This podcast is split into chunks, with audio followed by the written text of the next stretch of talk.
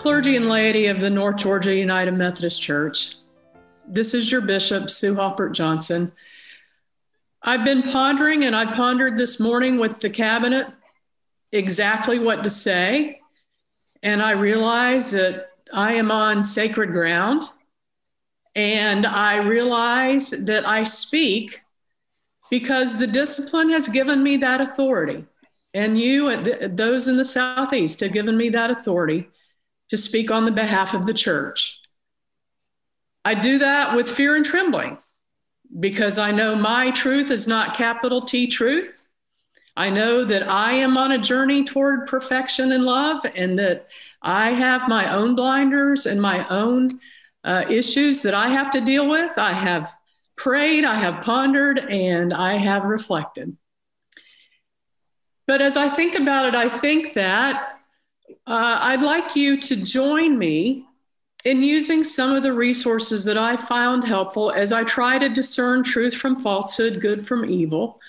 The prophet Amos, when he speaks to the nation Israel, talks about God's plumb line. Uh, my daughter is so tired of plumb line sermons, but that is a line. It's it's it's a weighted line that is used by builders to make sure that the walls are straight.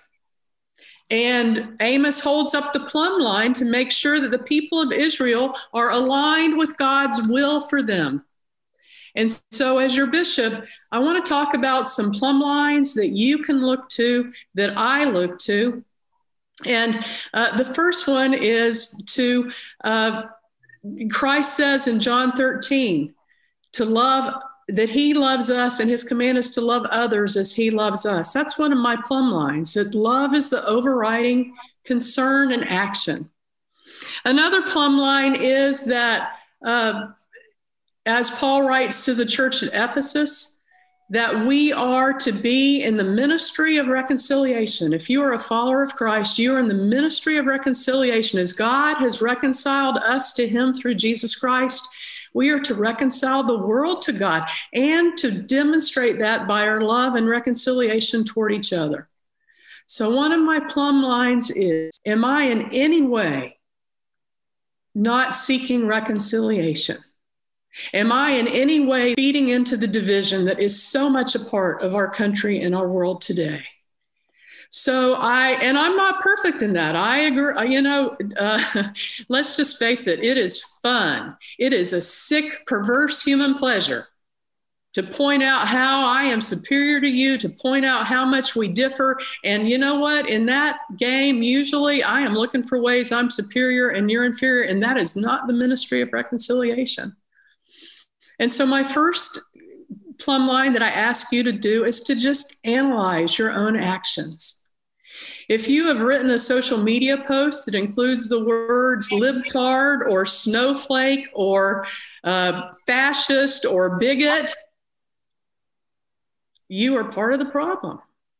And that has got to end. We have made a living.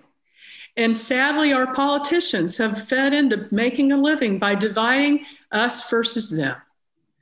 Uh, I know you've seen a few political ads in Georgia the past few months, probably several million. And it just breaks my heart.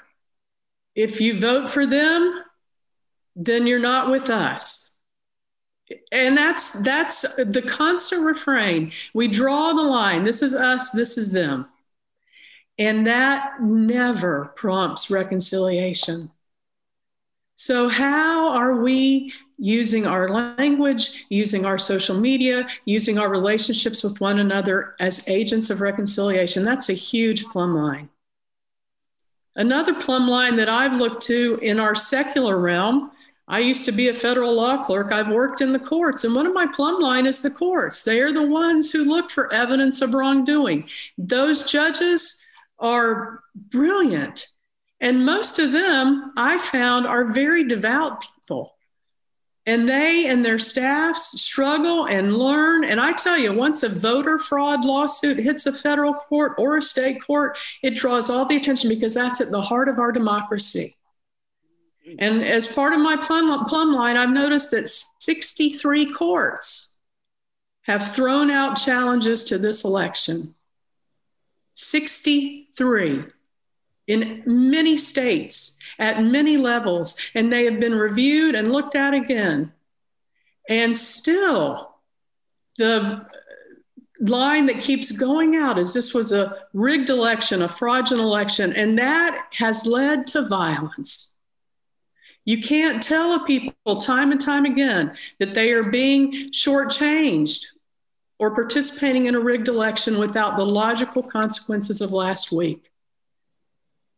So, one plumb line is that we trust the pillars of our democracy, that we trust uh, those put in place to safeguard us, and that we call into question those who, who try to, to run counter to that. Another one is, you know, one plumb line is who is with me on any battle? Now, last week at the Capitol, there were lots of lots of Trump flags, but there were Jesus flags too, and that makes me that brings me into it quickly. Because I do not think you can fly the flag of Jesus over you if you're participating in violence, in death threats, in I mean people died. People died and I think that part of that too, one of the plumb lines is that any who participate in that, who contribute to that, who led to the death and destruction last week, have to be held accountable.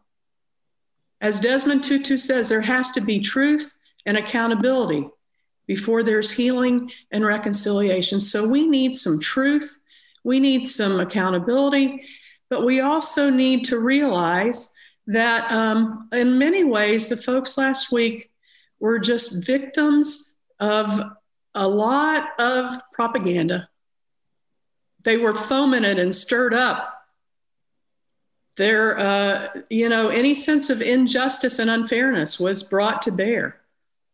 And so I think we have to look at that and say, okay, in any kind of, of uh, group that I'm in, are there folks who are white supremacists? If there's somebody next to me with a with an Auschwitz t-shirt on, if there's somebody next to me with all of these symbols of hate, if they are having a driving force or voice in whatever I am involved with, that's a plumb line. And that's not a place I need to be. Another thing is if I'm in a place where they're inciting or pushing violence as the end, we follow the Prince of Peace. That's a plumb line. And he calls us to uh, disagree in ways that are life giving, to uh, resist in ways that are uh, reflective of his values. We are called to live in a different way. If I carry the flag of Jesus over me, I am vowing that I will be part of reconciliation, that I am part of peace, that I am not associating with those who are trying to kill and destroy, that I am committed to the fruits of the Spirit. And I ask you, as the people called Methodists, to recommit yourselves to prayer and to the spiritual disciplines so that your lives will be hallmarks of love, joy, peace, patience, gentleness, kindness, faithfulness, generosity, and self control for the sake of our church, for the sake of our nation, we have got to hold up those values as those that are worthy of those who carry the flag of Jesus Christ. Now I've done the prophetic, right? The plumb lines are there. I ask you to think and ponder. Think about what are your measures. And now we're moving into the pastoral because, man, there is a lot of hurt. We're all hurting. We're all walking blindly in ways. We're all desperate to hear a word of hope and encouragement. And that comes from, from the God who loves us, a God who wants to see every human being thrive, who use their gifts, who wants to see equality and justice, a God who lifts up at what at the best times this country stands for. And so I beg you, preachers, preach about these things, have a prophetic voice. Listen, laity, please listen. Do not listen to them with a critical ear ready to pounce and ready to destroy.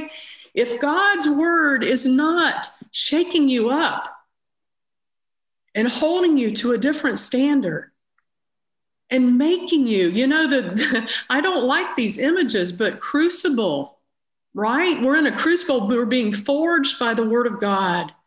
And a lot of times, I'm just going to name it, I respond with anger and frustration and denial. So, preachers preach the gospel, laity listen, not with critical ears, not with feet ready to walk, not with money and wallets lifted up as, as you know, uh, instruments to control the gospel, to control your preacher's voice, but come, we all need a new lesson in surrender, in openness, and all of us need to pray together. The first prayer, the first line of Wesley's covenant prayer I am no longer my own, but thine. And when I give up myself, a lot of times that causes me, I don't have control. I don't have the last word. What I consider the big T truth is just my little t truth. And I have to have ears to hear. You know, as I look at scripture, so many times, every time Jesus speaks, he says, Let those who have ears listen. And I guess it's because so many times we just don't want to hear. The events of last week showed us that we have a lot to learn, a lot of work to do, a lot of listening to do. Let those who have ears hear, a lot of gospel to preach. But oh, what an opportunity for a church that is not often even called its own truth into account but we have an opportunity to reforge a new day, to use the plumb line of Jesus Christ in all of our things. And if we do that, not only will our lives be beautiful and fruitful and life giving, but our nation will again be beautiful and gifted and life giving. And it can do the wonderful work in the world that Christ calls us to do. I'm in prayer for you. I am struggling as you are struggling. I am hurting as you are hurting. But never have I been so grateful for Jesus Christ role in my life, for the power of the Holy Spirit to transform the human heart, and the call of Jesus on each of us to be forces of light and salt and yeast and love in a world that threatens to splinter and die if we don't join together and go forth together to transform it. May 2021 and the months to come be months of great preaching, be months of great listening. May your plumb lines hold steady, and may your lives conform to the call of Jesus Christ. Amen and amen.